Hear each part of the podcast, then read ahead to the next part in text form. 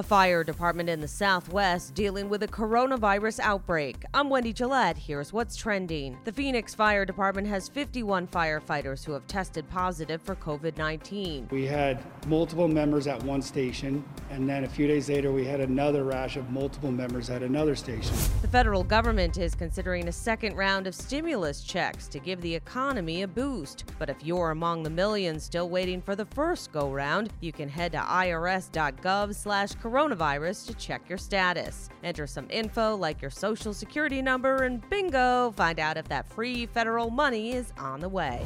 And if you really miss overseas travel in Taiwan, you can take a fake flight. Go through security, board, get on the plane, just don't take off. Sounds a little pointless to me, but 7,000 people applied to take part in the fake flights. The country has advised against international travel unless absolutely necessary.